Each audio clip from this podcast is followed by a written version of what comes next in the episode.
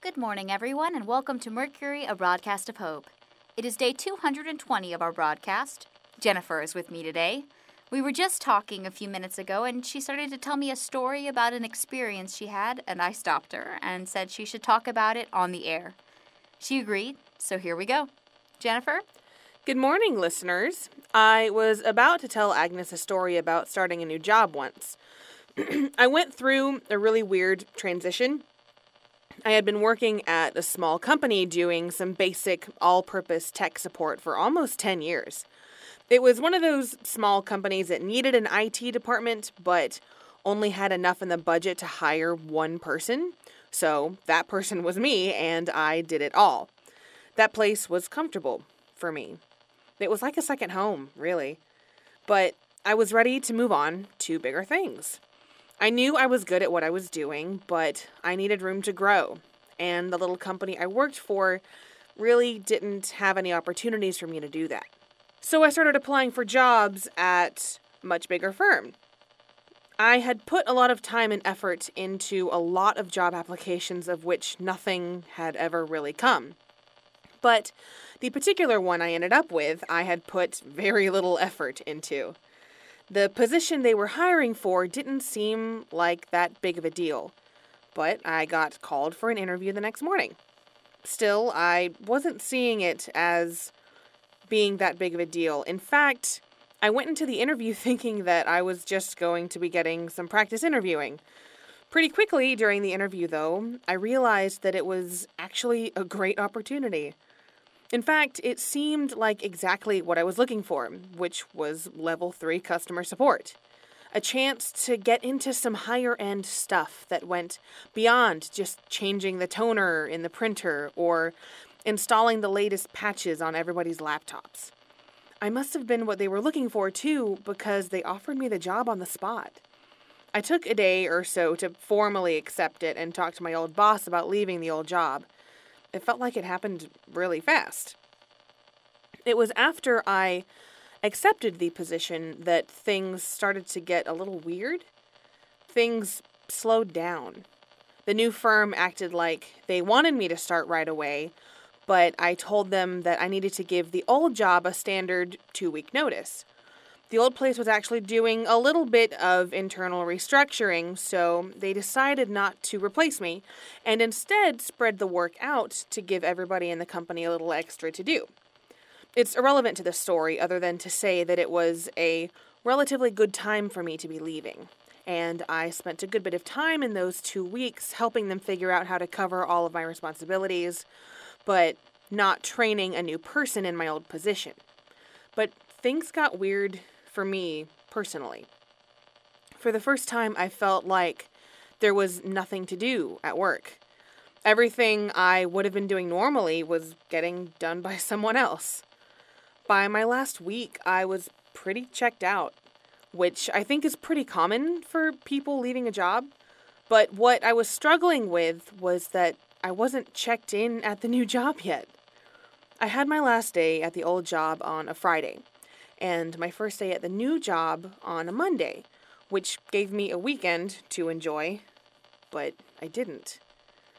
I was miserable in anticipation. The problem was that I had started to build up some anxiety about the new job, which hadn't started yet. I wasn't nervous about the job itself. That part I was excited about. What I was stressing out about was the new schedule. Things were pretty laid back at the old place. As long as I got all of my work done, no one really cared when it was that I put in the hours, and I had gotten really used to that flexibility. The new job had sent me a rather rigorous schedule for my first two weeks.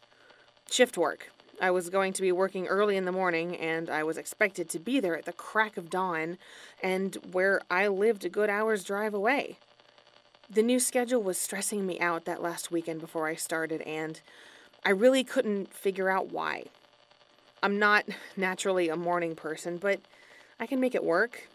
There were times in the past when I had to be somewhere really early, and I could always muster what it took to make it happen.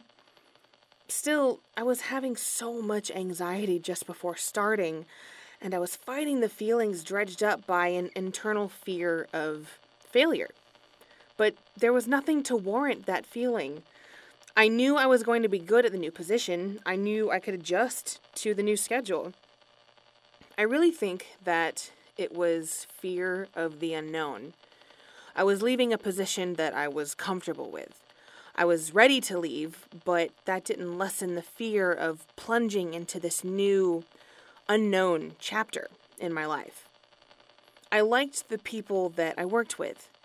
I had every reason to believe that at the new job I would find my place among my new coworkers. Cognitively knowing this didn't really calm my anxiety. That final weekend just before starting was really tough. I didn't want to do anything that weekend. Josh was little at the time, so I couldn't just hide under the covers and curl up with my anxiety. It's weird how that works. The worse a feeling is, the more we want to do nothing but sit and dwell in it. Grief does that to people too. And depression. It's the worst feeling ever. But when you're feeling it, the easiest thing to do is feel it more. Meanwhile, getting out of it and living your life lessens the bad feelings. But it's so hard to do that, to make yourself push back on those feelings by going out and living despite the struggle. So, what happened?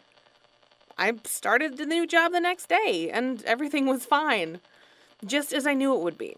The new job was a challenge, and I learned a lot. I think that's a relatable experience, Jennifer. So, what's the takeaway for our listeners? I think it's that last thing I was just saying. You have to push back. I think with the current situation, it's easy for people to get discouraged and go through some hopelessness here. It's easy to let your feelings get the better of you, but even when you are feeling awful, things will turn out okay. Me saying it might not make it easier to push through the tough times, but I know that we can all do it. If you've made it this far, then you've already been through some tough stuff and you've survived. You are still surviving, and you will continue to as long as you don't let fear, anxiety, or hopelessness overwhelm you. I think we all go through times like that, but keep pushing through. Letting the negative feelings overwhelm you can paralyze you. Hiding under the covers won't make the zombies go away and won't make the pain of losing someone go away. Getting out and living life anyway is the only way to lessen negativity that we all experience at different times. Am I making sense here? I think that was very well said. Thank you for sharing that with us. Those are some good thoughts to hold on to. With Jennifer Long, I'm Agnes Drew. Take care of each other.